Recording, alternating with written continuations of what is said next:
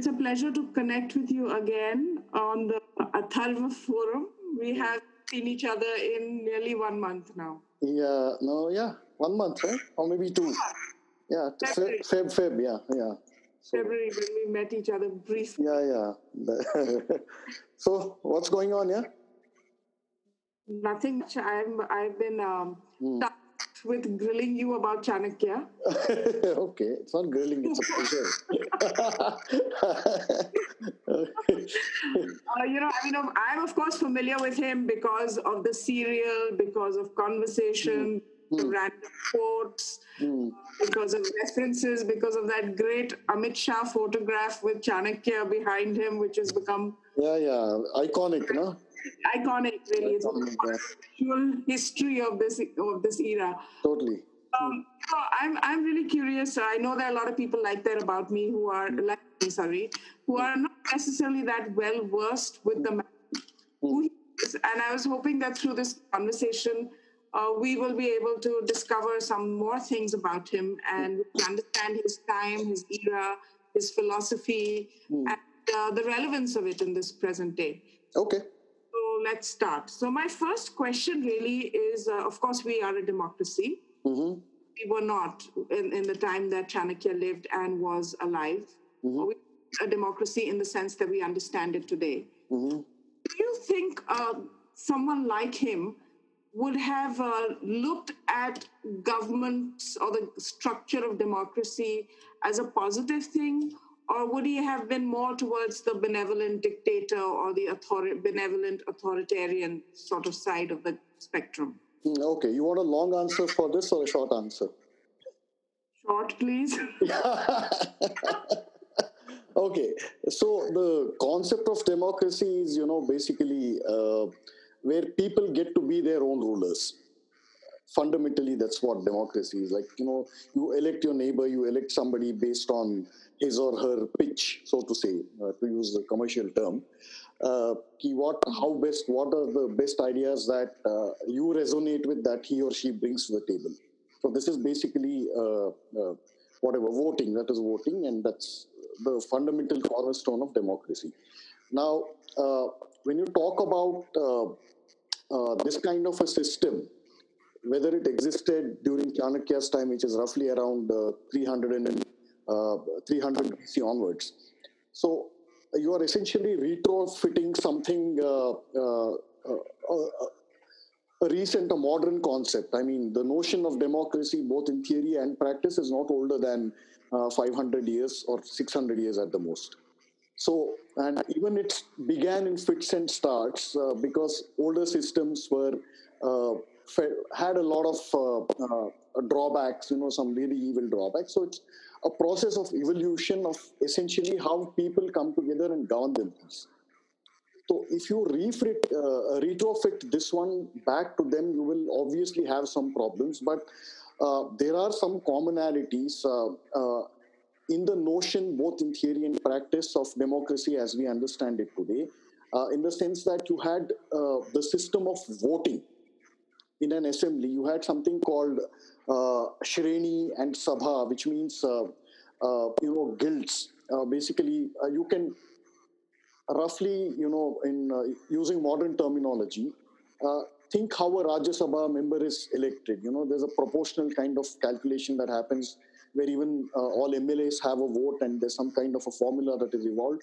Uh, which finally decides who gets to be a Rajya Sabha member. So you had some system, a similar system like that, not exactly the same thing. You had uh, concepts of voting, for example, uh, you would have uh, either small coins or some kind of wooden, uh, uh, what you call a round shaped thing, like which was painted in different colors green, red, yellow, whatever. And if a decision had to be taken collectively, the color of the stone or a, a wooden thing, billet or something, uh, whichever was the highest, that decision would go in that favor. So you had all these kinds of systems.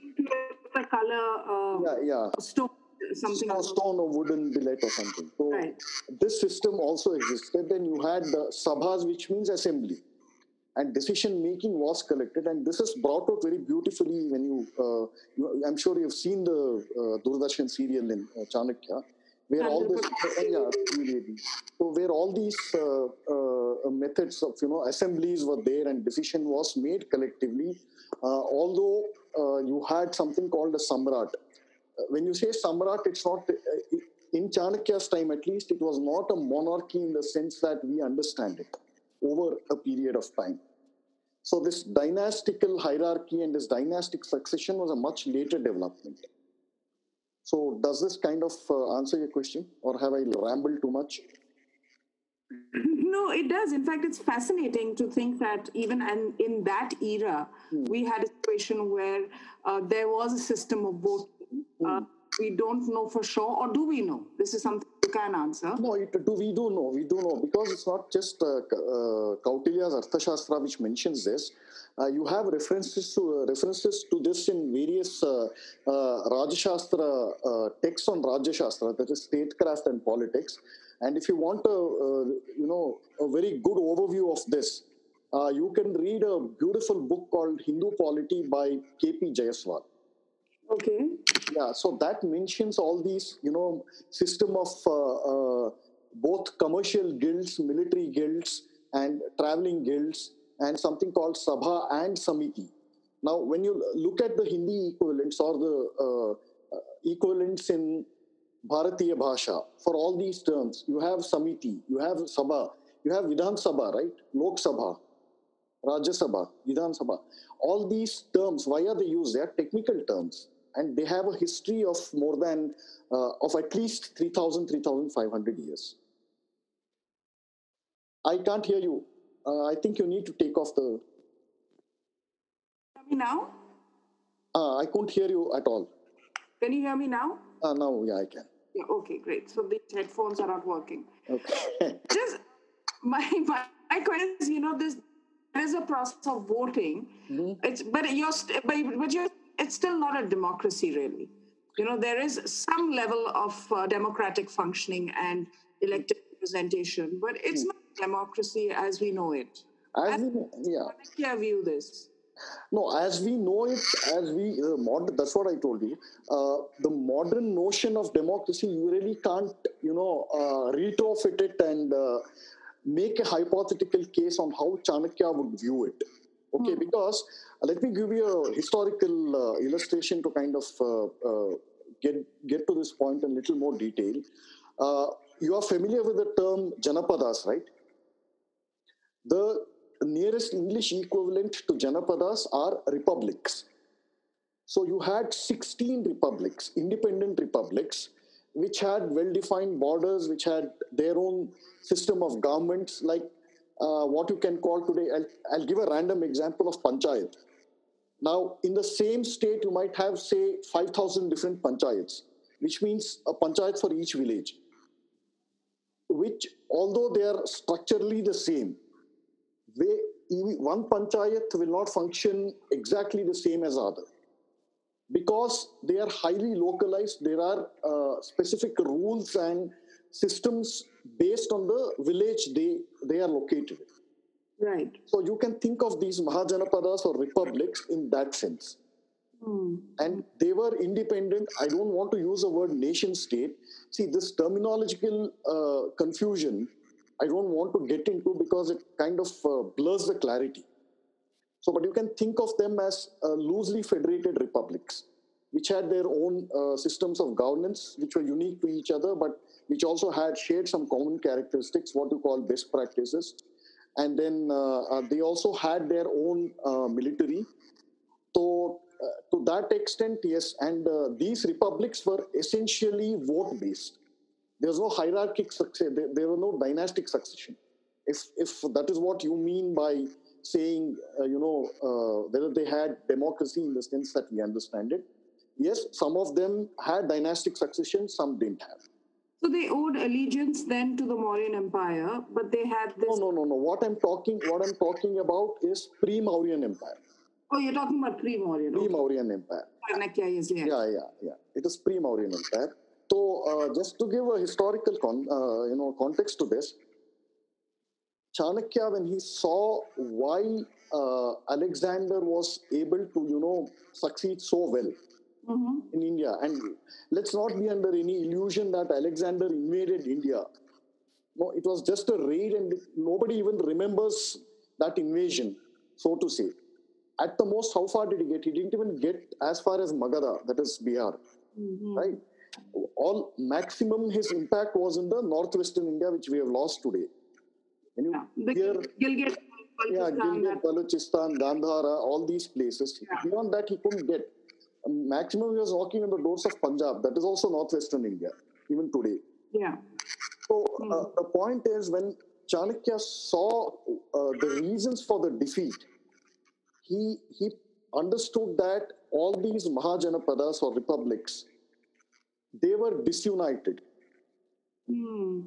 So he said, you know, he was so far-sighted that he said, look, only by you know bringing them all together under a very powerful centralized monarchy which also allows them to retain their age-old way of life their traditions their whatever social customs some element of autonomy some element yeah a lot of element of uh, autonomy except the military so, okay. uh, except the military, rest they were free to do, you know, carry on their life as before.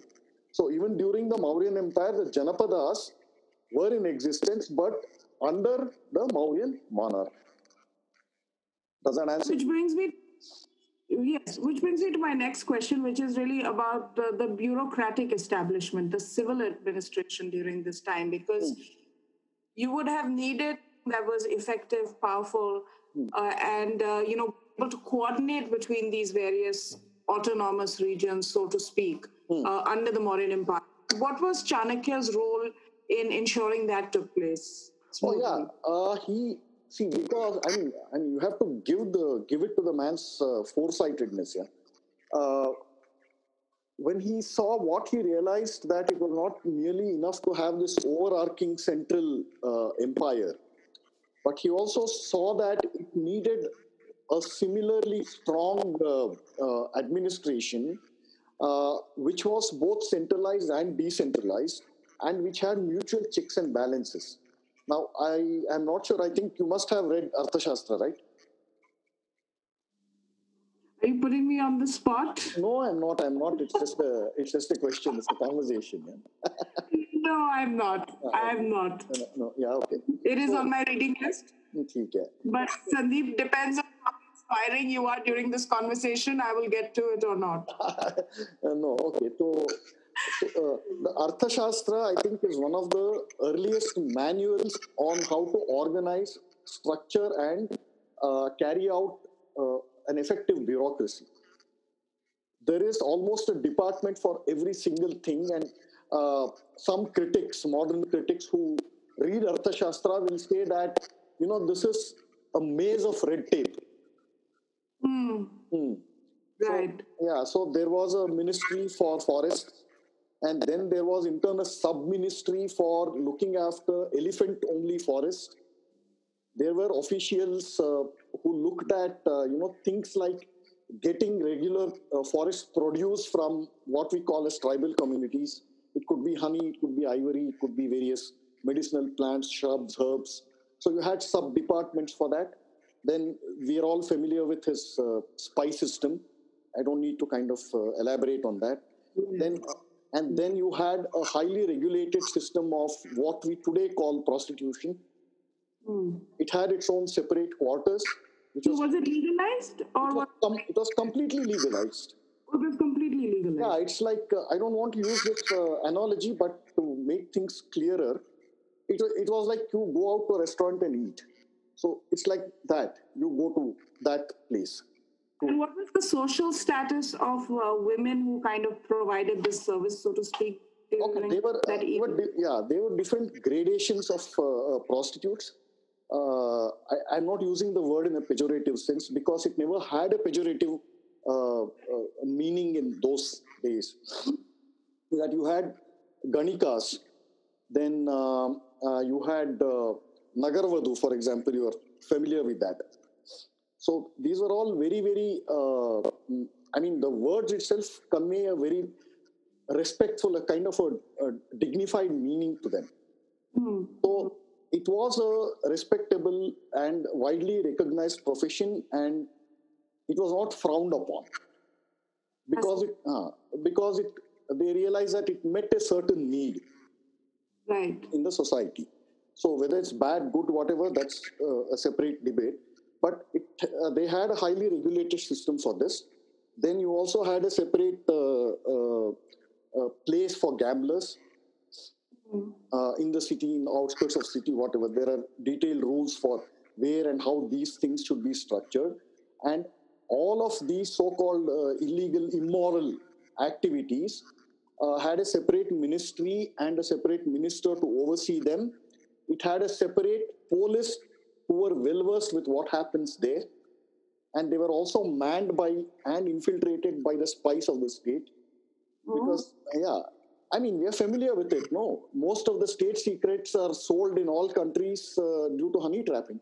And I was just going to say honey trap. So there you go. Chanakya came up with the honey trap. Yeah. Yeah. So honey trapping, gambling. You know, you are desperate. You lose money. All kinds of people come there. No. Right. They gamble there. So, so they were highly regulated, and reports went out each evening to uh, uh, the higher authorities then you had separate uh, ministries for highways, and you had different categories of highways like uh, uh Ghantapata, Mahapata, like different highways. Like today, you can uh, take an analogy that national highways and state highways and village roads, you know, connecting roads, arterial roads. So you had separate uh, divisions like that. It's a beautiful, uh, you know, manual for how to conduct civil administration, both military and civil. I find this fascinating because, like I said, you know, I've not read the Arthashastra, but what when you're speaking of it, mm. it's something that's completely relatable to me as somebody who is alive in 2020. Mm.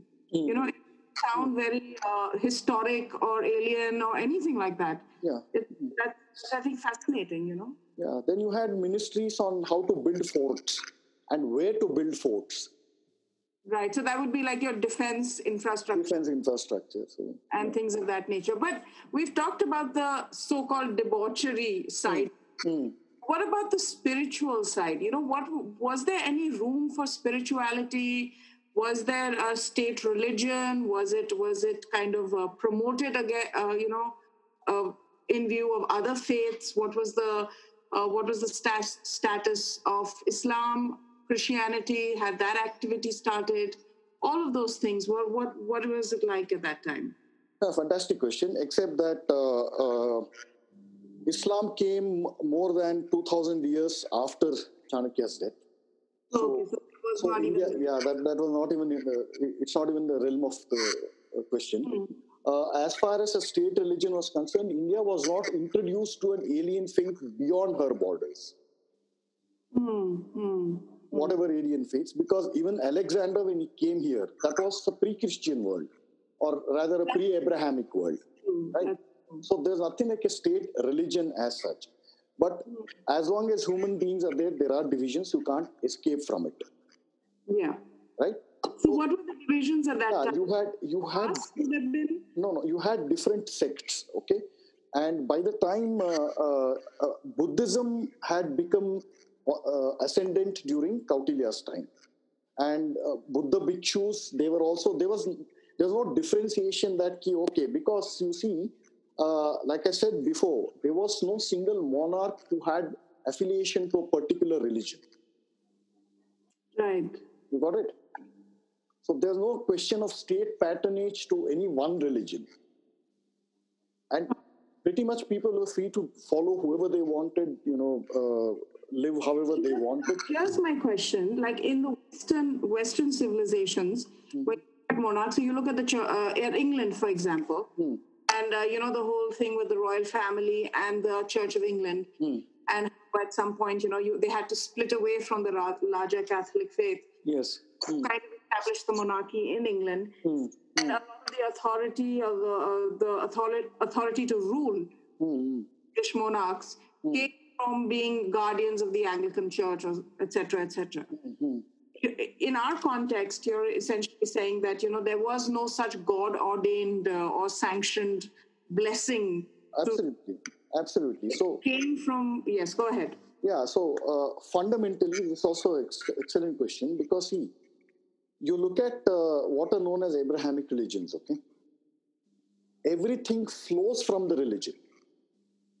The laws, the social customs, practices, uh, you know, civil interactions, marriage, inheritance, widowhood, whatever, divorce, everything comes from a single book, right?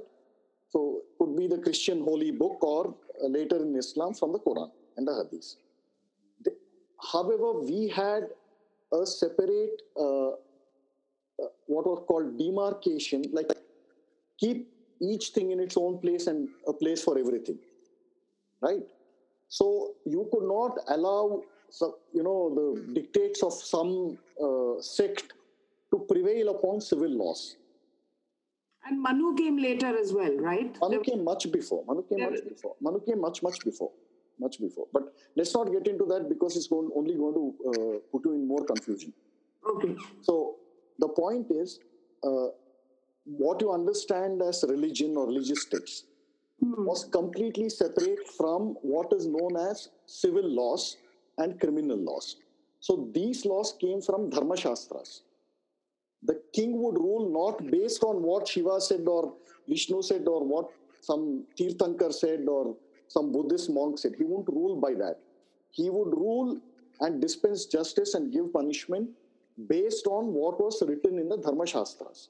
That kind of became the secular book of that era? If you want to use that word secular, yes. You want to use yeah. the word, I know you don't like it, but. no, I mean, it causes unnecessary confusion for a topic to which doesn't apply. Okay. That's all. It was the book that was kind of applicable across the Dharma, board. Yeah, Dharma Shastras. Yeah. And, and, and, not even across the board, actually. Uh, if you look at uh, Dharma Shastra texts, right, uh, you have literally thousands of them. And if you compile all of them, uh, in terms of the number of printed pages, they come up to 70 lakhs. My God. Okay. So, and not all Dharma Shastras were uh, applicable universally. Like what was known as Dharma, what was regarded as Dharma in, say, Haryana, would not be applicable in what is known as uh, some, uh, what is known as Dharma Shastra in practice in Maharashtra. Right? incredible diversity. Uh, so, what was known as Deshachara and Kulachara. So, Deshachara means those customs and practices and traditions which are specific to a particular locality, like Haryana hmm, hmm, hmm. or Karnataka. Kulachara is that which comes to you as a family inheritance. As a kul, huh? As, as a kul. Yes. So these two were the touch, touchstones for deciding, you know, what constituted dharma in your daily life, in practice. Now, inheritance law would be completely different for, say, a Kayast and for a Brahmin. Hmm. and everything was documented meticulously, which is why we had these 70 lakh pages of these Dharma Shastras. See, what I also recall of what I studied in school actually of the Mauryan Empire, there was a lot of building of temples and architecture from that period. Mm. So it was sponsored or facilitated or received the patronage of the emperor and was as far as I am aware of it, uh, uh, there's no substantial temple building activity during the Mauryan periods, but I could be. It was wrong. more infrastructure, more. It wasn't. Yeah, the temple building activity actually yeah, is an outgrowth of the Yagna system. Hmm. But that's, uh, I think we can do a separate podcast on this. Yeah, yeah, we're digressing. Hmm. Okay. Okay, this is, let me, let me now get to my next question mm-hmm. because this is absolutely fascinating, Sandeep. Thanks for bringing that world alive to us no 2020. My pleasure. In, under the lockdown. Yeah, yeah. now going back to Chanakya, mm. Um, now, according to him, acharyas had to be at the top of the hierarchy. Mm-hmm. Does the colonized Indian mind we made understand the importance of this system? Uh, okay, a couple of nuances in this. Uh, all pre-industrialized societies mm-hmm. had a hierarchy. Okay. Now, hierarchy in terms of uh, what you call governance, social structures, systems, practices, uh, traditions, all that, right? Now, when you say acharyas were at the topmost of the hierarchy, now you would, uh, uh, what were they? They were uh, like every minister has advisors. You could look at acharyas as something equivalent. I'm, I'm just giving a very, very, very generalized, very, very broad kind of an analogy to this. So they would essentially guide the king in decision making, in making sure that the king doesn't become a despot. Mm. Okay, so there is a beautiful moral uh, compass to use. Moral compass, yes, moral compass also. So, and these acharyas uh, had to be above board. Okay, there is a beautiful uh, uh, shloka, beautiful verse in uh, Mudra Rakshasa based on uh, Chanakya's life, uh, where it describes the lifestyle of Chanakya. Mm. And uh, he, I mean, the, it's a beautiful, as a literary device also, it's beautiful.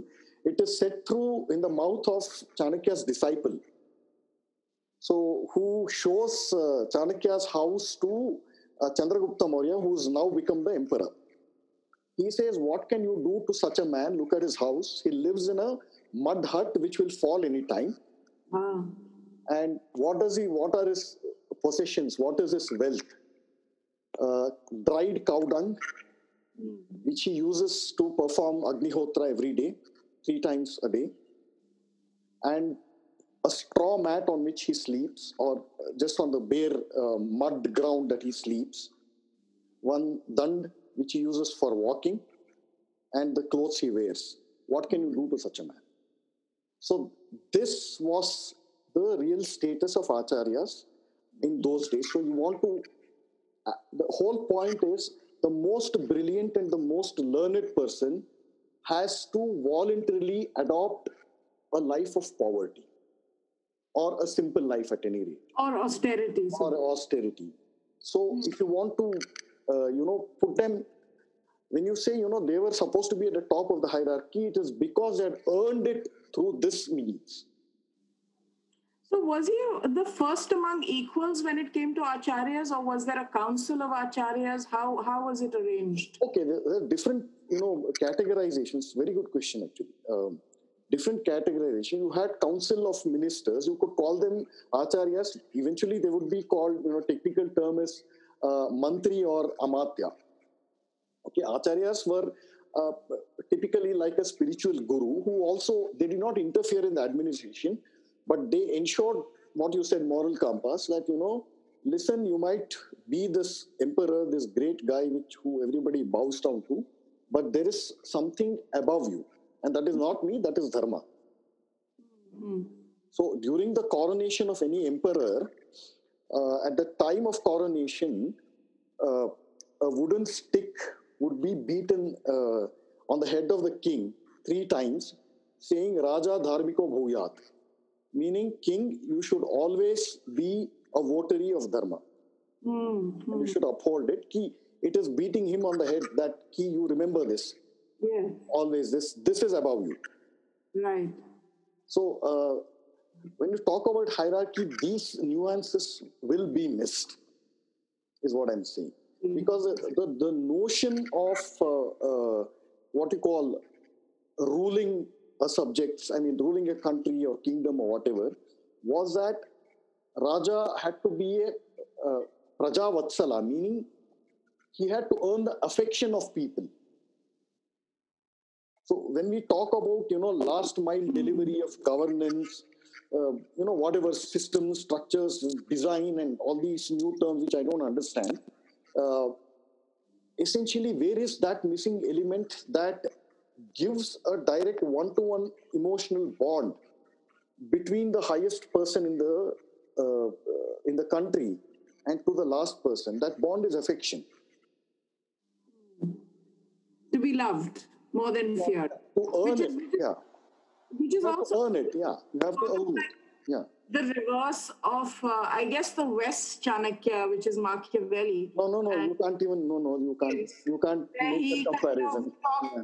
Kind of fear, you know, and talks about the public execution, yeah, and yeah. says that you know the prince must be hmm. feared. Yeah, kind of just the opposite in many ways, isn't it? That, no, no, that is the worst analogy you can give. I mean, Machiavelli was a, a equivalent of Chanakya in the West or whatever. I, I, think I have offended you. No, you haven't offended me. Nothing offends me. because uh, okay, because of this colonial system. Now that we're talking about the West, mm-hmm. are sort of thought of as only as priests. Mm. However, in dharma, we see them as acharyas, as gurus, mm. uh, who impart Shastravidya. mm. shatra vidya, who, uh, like you said, you know, moral compasses of of um, of mm. leaders and kings. Mm. Uh, this, um, what do you think uh, is their role in democracy? I mean, it's a largely, uh, hmm, how do I say it? Times have largely changed.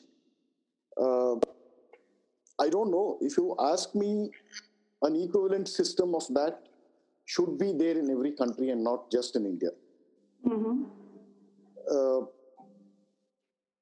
the point is when you say all these you know acharyas gurus or whatever they were just a priestly uh, people uh, at the minimum it smacks of ignorance because you can't broad base them and you know uh, uh categorize them into these watertight compartments because broadly speaking and if you are talking in terms of uh, brahmins right at the top level, you can categorize them broadly into two uh, sections, divisions. One is the Vaidika Brahmanas, and the other is the Laukika Brahmanas. Vaidika Brahmanas are what you call gurus and preceptors, those who uh, engage in, uh, you know, puja in temples. Vedic running. Vedic uh, thing, run gurukuls and uh, officiate rituals and all that. The other are the Laukika Brahmanas.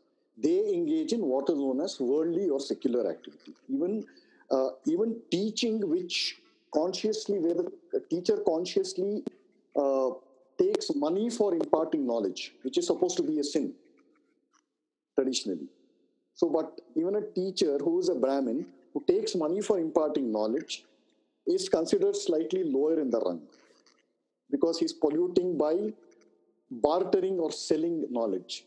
Mm-hmm. Okay, then you have all these ministers who are also Brahmins who uh, engage in administration, whatever. Uh, they they are complete. See anything which takes you away from the path of spirituality is essentially considered inferior and slightly sinful in the Indian lore, and they do not necessarily need to be Brahmins as such. Let me also clarify that. I understand. That was the Varna system, not as we understand it today. Uh, uh, I also want, um, you know, I'm curious. I, I, I, keep bringing you back to 2020, but I think it'll just kind of uh, liven it up for a large section of our audience, which oh, are yeah, come on. Yeah, kind of in the same, not scholars like you, but you know, in the same hmm. game like I am. Hmm. Is is sort of anti-intellectualism in the present day, no, or can, uh, can, you repeat that? There's, there's a slight lag there. Okay, you know this this sort of uh, accusation of, in in terms of you know there being an environment of anti-intellectualism. What you've spoken about right now is has been about intellectualism of that era and how it was organized to a certain extent, how it was acknowledged, respected, uh, you know, and, and had a place in society and governance. Mm. In today's era, the, the, the counter argument is that there is this anti-intellectualism. There is there is a there is a quality or a, or a commentary that says you know the eminences mm. whatever they may be and it's not only in india it's like a global phenomena you know mm. where, where reaction against this how do you think chanakya would have responded to this era of uh, anti-intellectualism Okay, wonderful. Quite a challenge. Very smart.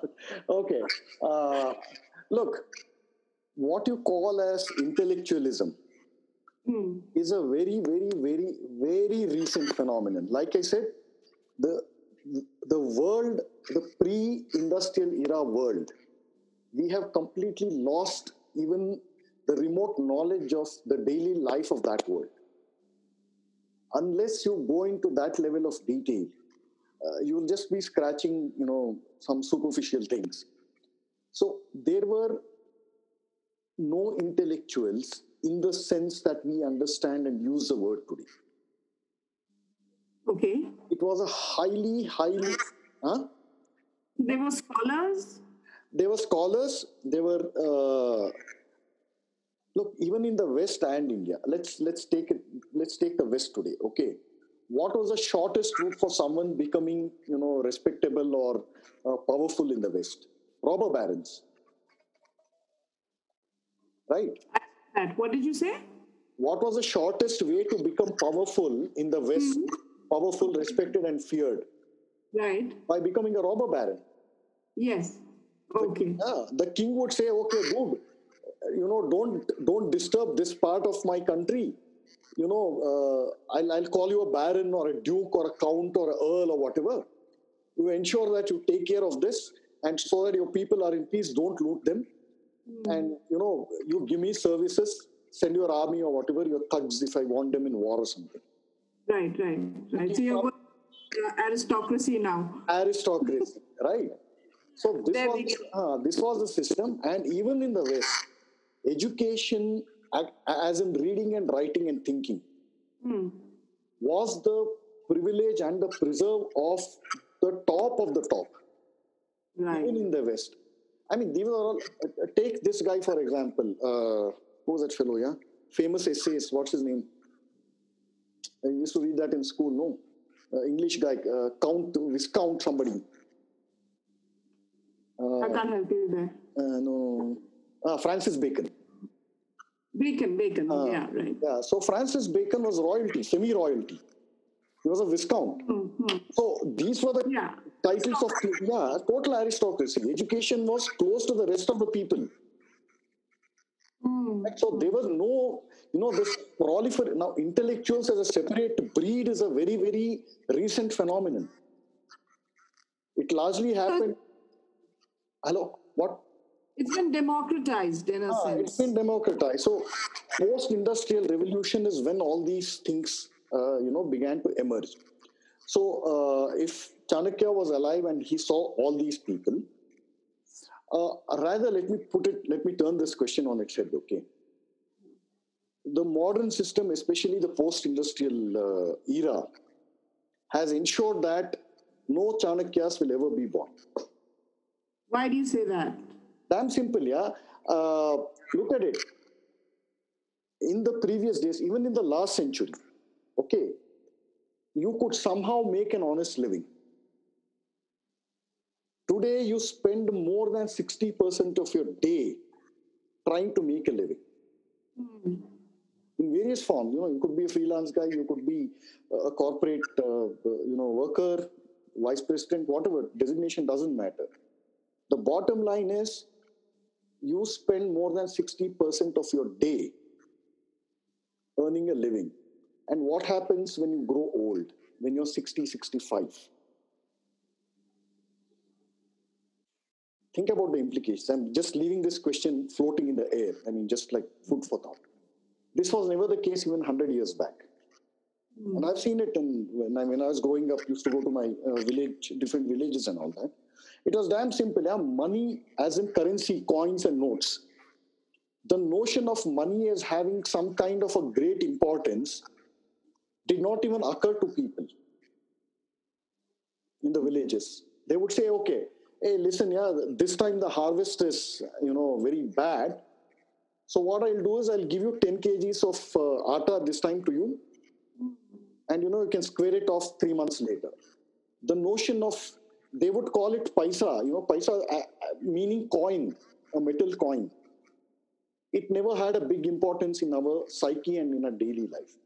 That that link is totally cut at the level of society, at the level of uh, uh, our psyche itself. You know, my help comes from a small village in uh, Madhya Pradesh, yeah. and he's mm. chatting today, and I was asking him about how his family is holding up in the village. He lives in a small village, mm-hmm. and they've completely sealed the village mm. and are existing on exactly what you're saying the barter system. Yeah. Very self sufficient. Yeah. Run out of tea and sugar. Yeah, there you, oh. But but in terms of food and everything else, hmm. they hmm. set up the system and it's working perfectly fine for, yeah. for them. So hmm. like in a post-COVID hmm. world, uh, we may be revisiting these things again. Sorry, we haven't anticipated. Uh, no, you froze a little. I, can you repeat that? Oh, I said, uh, I said, in a post-COVID world, mm-hmm. we may be visiting these concepts again in a way that we never thought we would. Because you know, going by just talking to him, mm-hmm. he's completely secure in how his family is and you know how they're dealing with the present circumstances mm. for that tea and sugar. Yeah, there you go. See, the, the notion of stress is a modern invention. Yeah uh, in the sense that we urban people understand it. Mm. That, you know, COVID is a lockdown, you know, it's a stress and all that. Uh, we used to be locked down when I was growing up. This lockdown was uh, almost perpetual on a daily basis. You finish your stuff and, yeah. Where? Here only, Bangalore. Where was the lockdown a perpetual thing? No, no. What I'm saying is that what we call today as a lockdown was a way of life. Oh, okay. Like what you call it we live a life of bhagdod, what you call bhagdod, right? That's true. That's uh, true. So that is why we that is why we're feeling imprisoned. That's all. Agree. Agree. Thank God for the internet, really. Uh, yeah. I, I come back to uh, uh. The, the, conversion mm-hmm. and those kind of activities, which did die in uh, Chanakya's time. Mm-hmm uh, but but do in the present era. Mm-hmm. You know, we do have a situation wherein we see a lot of conversion, and uh, you know, a lot of it, most of it, actually is not a matter of conscience. Mm.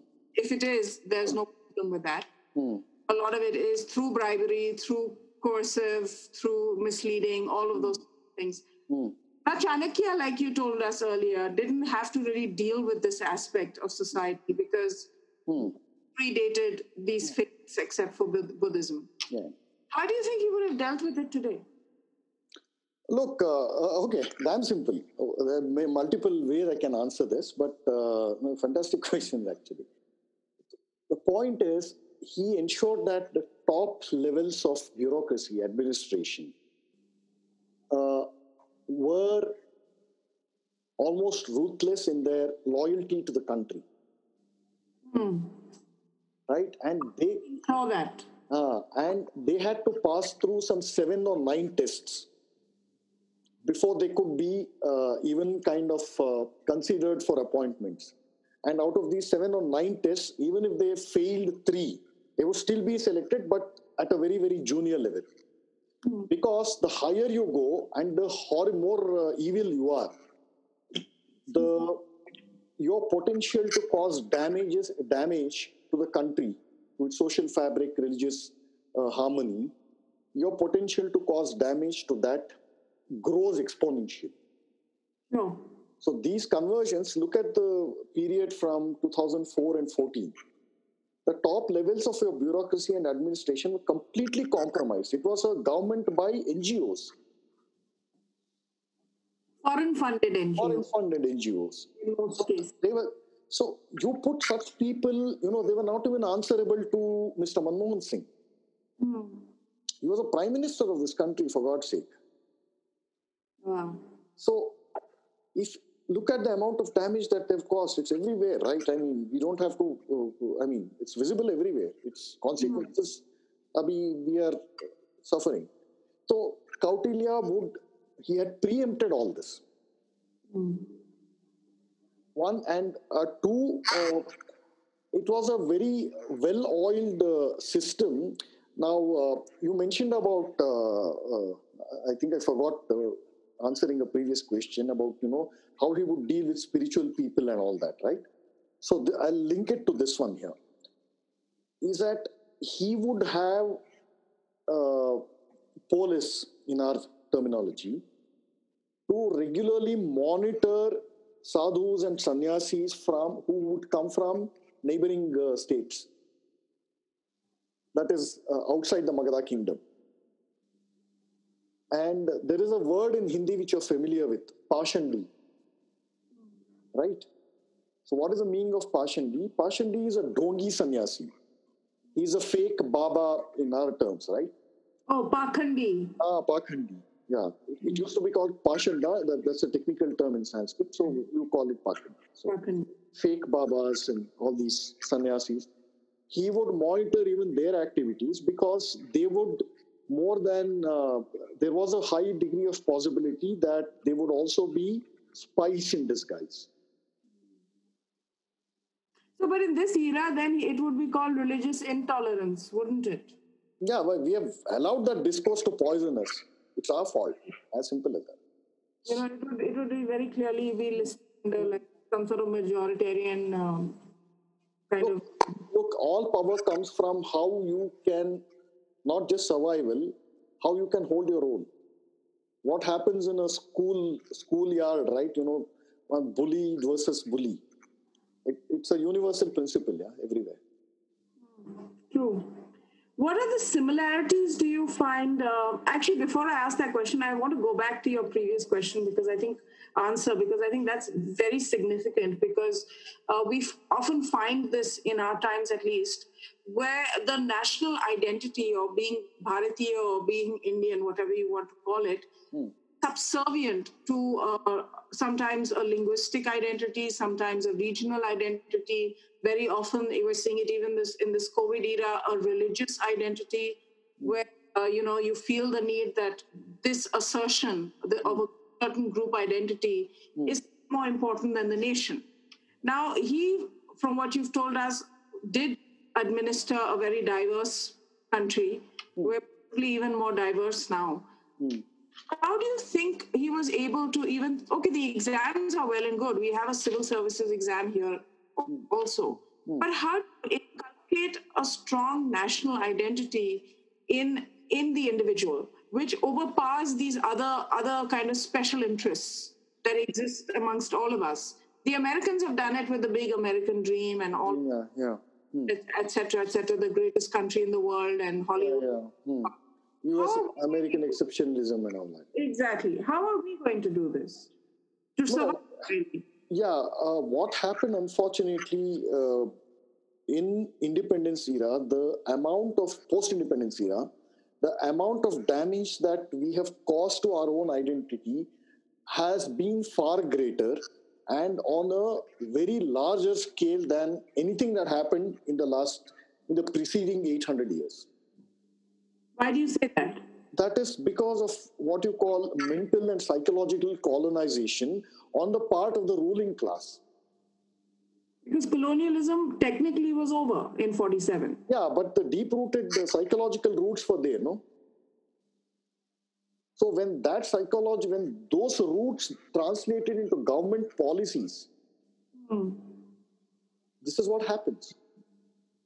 Hmm. See, the so-called so much, you know, the whatever you want to call it, uh, caste system, which was so abused and whatever it is, right? there was what you call caste. I won't use that word. There was varna, but there was no casteism. Yes. Got it? There was no ism to that. Varnas also. yeah, there was a lot of mobility. There was a there lot was of mobility. mobility. Yeah. Social mobility, which we have even today. Yeah, which we have hardened into kind of these ah, hardened because on the one hand you say you're secular, you say that hum jati hum jati ke atit hai. On the other hand, you have why do you create caste vote banks then? If you're beyond caste, if you have transcended caste, why do you why do you appeal, you know, uh, for votes from specific caste groups, caste leaders? So unless you didn't look, education was a big failure after you know decolonizing Indian education, and I keep repeating this on different forums. That was the biggest, biggest, biggest uh, failure uh, after we attained independence and mm. no sub identity subgroup identity group identity linguistic identity none of them should take precedence over national and cultural identity which is undeniably hindu even today hindu today is yes. what you're saying yeah, yeah whatever you want to call it hindu rashtra whatever if that is the meaning of hindu rashtra so be it hmm. So then, I mean, what I've learned from our discussion so far is that Chanakya, in his era, also was governing a very. Uh, it wasn't. Homo- it wasn't homogenous. The population. No, no, no. Dealing with at all. Hmm. And, uh, you know, that's sort of uh, an accusation that is often levied hmm. about uh, Atita in that sense. Hmm. But uh, in today's era, what are the similarities and the challenges that you find between Chanakya's time and today? Uh, so, well, I mean, as far as Chanakya's time was concerned, we didn't have uh, the twin colonizations of Islam and uh, British rule. That was largely absent because those two religions uh, are fundamentally uh, what you call uh, opposed to Hinduism. In Chanakya's time, every single panth and sect that emerged from this soil are all Hindu. You want to call it Buddhism, Jainism, Shakta, Vaishnava, Shaiva, whatever you want to call it. All of them emerged from this soil, and so they do not share, uh, and so they share a lot of commonalities with homegrown religions, so to say. Both of these faiths, Islam and Christianity, essentially are predatory religions because both of them thrive on numbers for their growth and sustenance. Mm. Otherwise, why do you need conversions? Why do you need conversions? In what you call conversions in within Hindu sects, across Hindu sects, is still okay because for a simple reason, this kind of conversion would happen at the level of high intellectuals. Like if Mandan Mishra, uh, I won't use the word accepted, but for convenience, I'll use the word accept. When Mandan Mishra accepted Advaita, it was a result of a scholarly and highly intellectualized philosophical debate. debate. Yeah. And which means that you genuinely. Which is why he won eventually for hmm, him. Hmm. So, which genuinely. Yeah, yeah, that's what happened. Never mind. So, no, no, that's what happened. He lost, but the. But the wife came in and and threw the kind of uh, the yeah, gauntlet of that. The in the tail, yes. Yeah, yeah. So which means that you are out of a sense of deep integrity mm. you accept philosophical defeat which means that you you are willing to let go of your ego without which which is the premise of all our uh, vedanta could be bhagavad gita anything that has grown here this is the exact opposite if not the uh, uh, what you call uh, enemy of these two predatory faiths. Why do you need numbers to grow, yeah? Okay, but that's conversion. Okay, that is conversion. So Kautilya did not have to deal with this. He didn't have to deal with he didn't have to deal with this. No. So in that sense, it was a homogeneous society.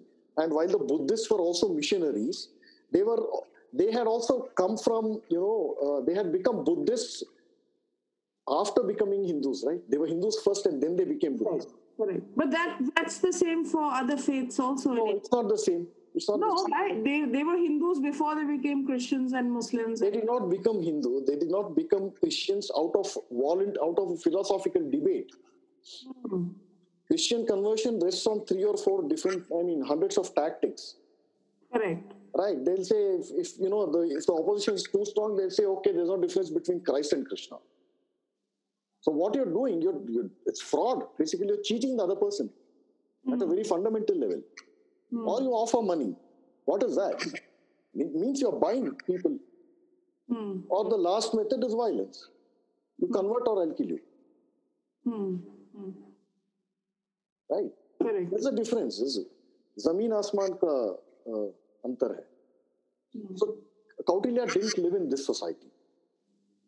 But had he been around at the time of uh, Islamic invasions, he wouldn't have. That is a reason he he advocated for a strong central leadership, like like the Mauryan Empire, a mm. strong center with a harmonious federation of different uh, you know customs, societies, uh, groups, units, sects. Who stood up to this invasion? Stood up to this as a one, yeah. one single unit when it Yes. Does, yes. does that answer your question? It does to a certain extent. I I'm um, I think I mean some of the questions I've asked previously also, which has been you know in terms of a national identity, how would you have changed it, mm. and you know then of course comes capitalism. Mm-hmm. No, uh, how would he have viewed our capitalistic nature? Although I think it's going to change pro COVID, or at least I hope so. yeah, yeah, I hope so too. I hope so too. Totally. I think there's going to be some change. Yeah, yeah. How would he have um. You viewed this desire for profit, profit, and uh, you know, seeing no end to that profit and going to any extent for it? Mm. Uh, have? Oh, here's one interesting one. Mm. How would he have viewed crony capitalism? Ah, okay. So I'll get to crony capitalism later. Let's look at capitalism. Look, capitalism, as we understand it as an economic uh, sub unit. Okay. Mm-hmm. Hey, just give me a second. Huh? I'll, I'll, close this. There's a lot of wind coming. One no. second.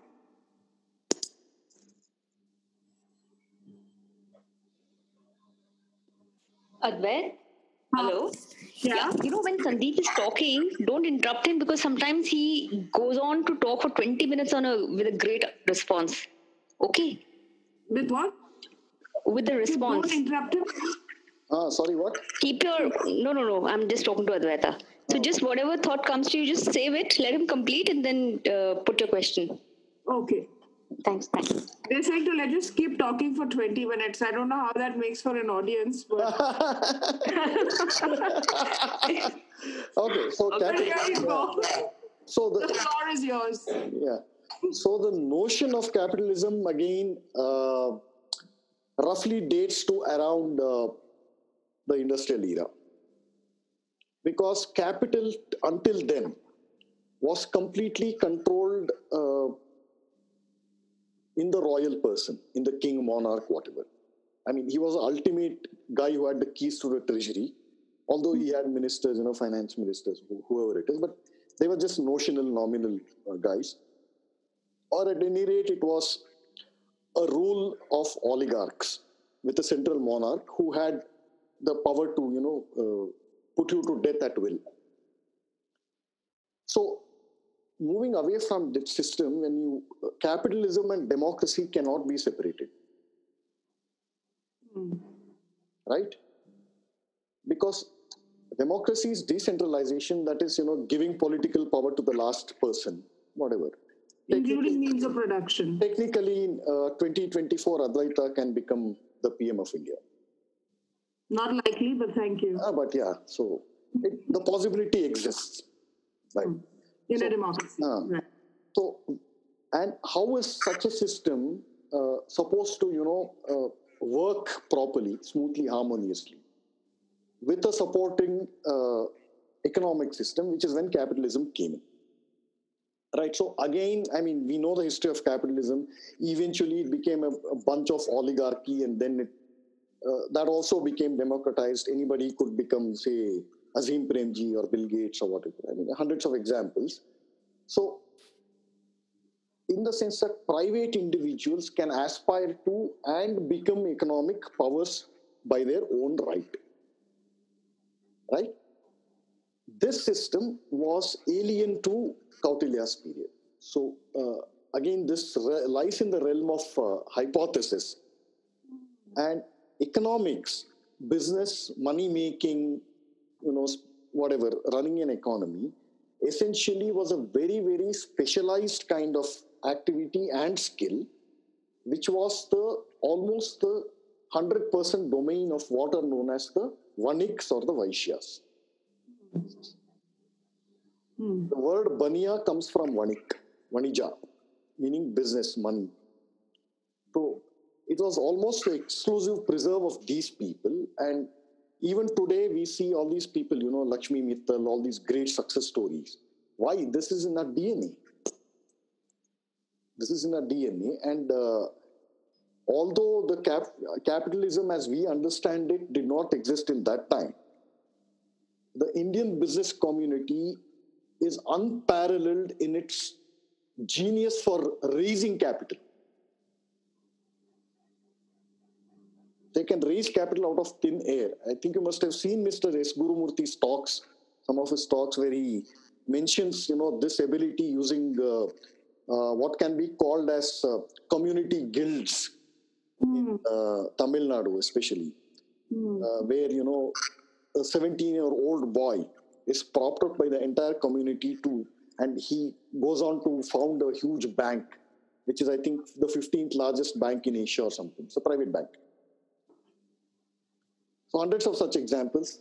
Yeah, the same thing is in the you know uh, applicable to Marwadis, Gujaratis, what you call the business community here. No, I just, I mean, I'm I'm running a Janta Rasoi, a community kitchen, and ah, see, yeah. The first, it's entirely community funded. Yeah. Mm. They're raising money for it, so you yeah. know. So how does it? Yeah. So it's, we understood. We understand Indian business yeah. community understands the power of the third operation in arithmetic, multiplication. Fascinating, really. Didn't think of it in these terms at all. You yeah. know. So. And and you know, um, since we discussed the Arthashastra, and you were kind enough to point out that I haven't read it. But but but that said, that said, that said, that said, uh, let me complete my thought. Actually, sorry.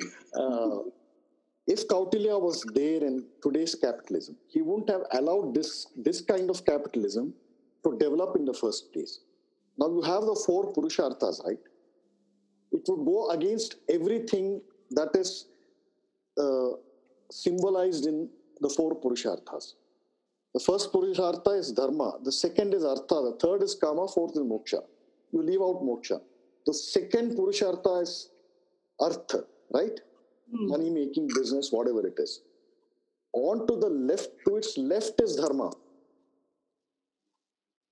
Meaning it has to fall within the bracket of Dharma and on the other side, Moksha.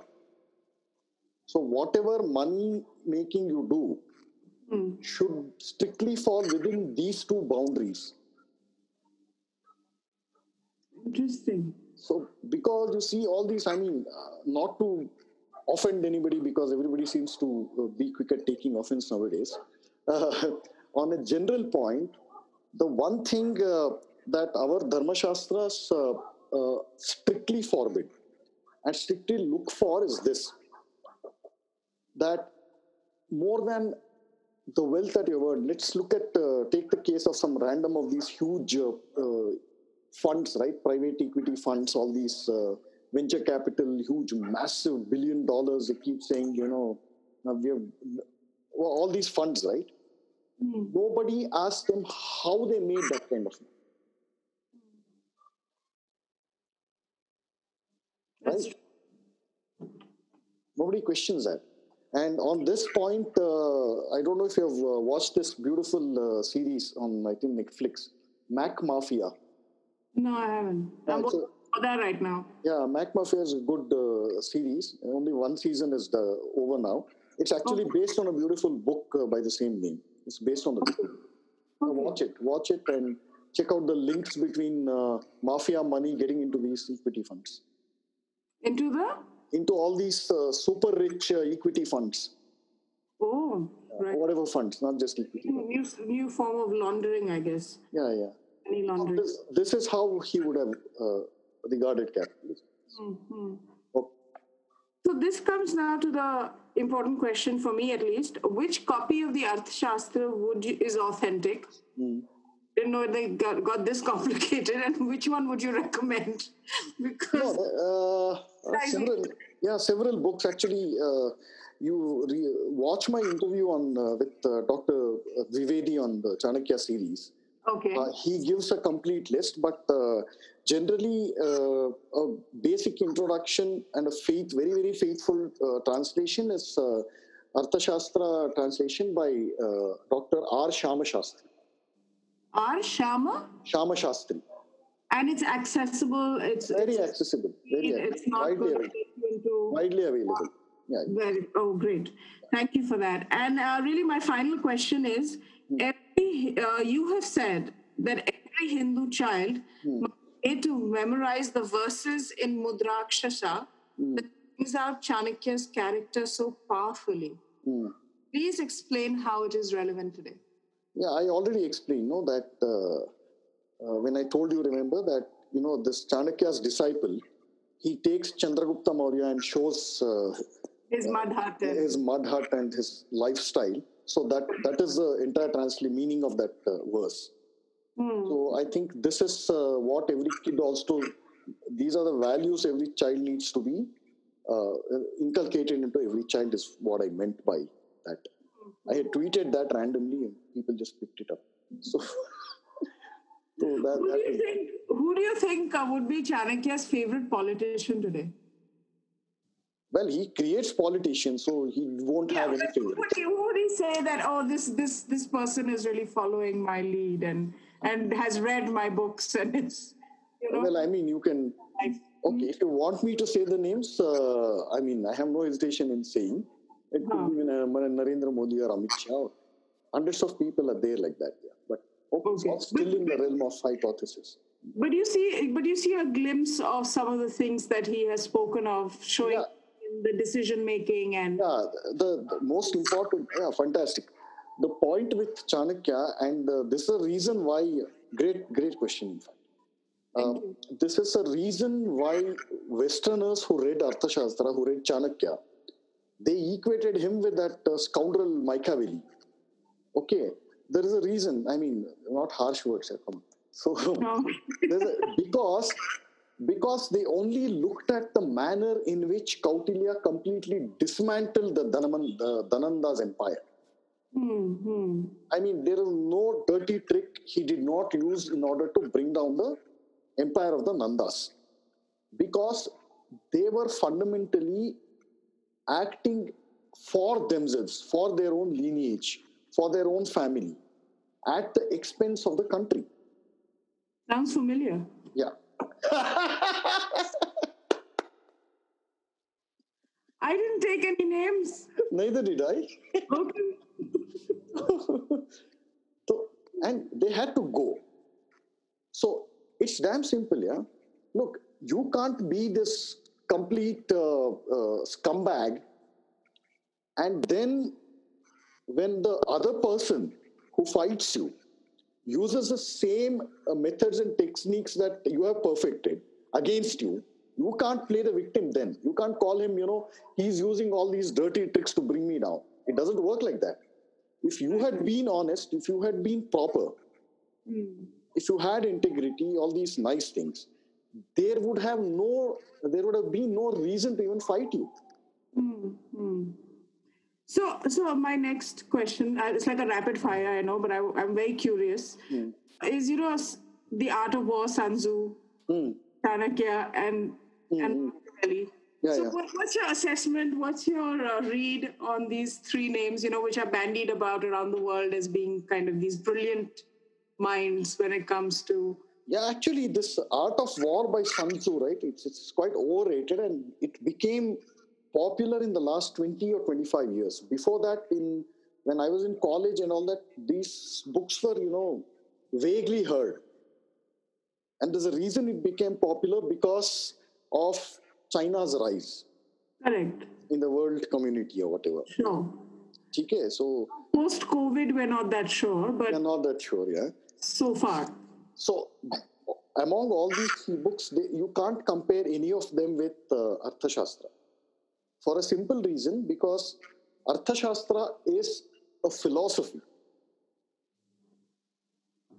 And it is, uh, uh, you know, the entire essence of Arthashastra is uh, uh Tasmat Shastram idam Indriya Nigraha or Indriya Jaya.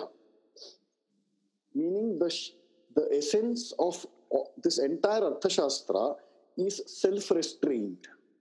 Mm, mm. On the part of who? on the part of the ruler. So you've heard of the famous verse, right? Dharmasya moolam arthaha arthasya moolam rajyam rajyasya moolam indriya jayaha. The root of rajyasya moolam, the root of a kingdom or an empire is the victory over your senses. Mm. So hmm. this is the entire essence of Arthashastra. Where is this loftiness? Where is Sun Tzu? Where is Machiavelli? There's no comparison. Yeah. So I think I think basically, I mean, um, Chanakya would have told Donald Trump not to be on Twitter.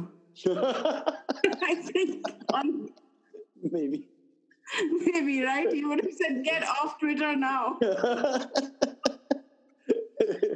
but it's been wonderful uh, speaking with you. It's certainly.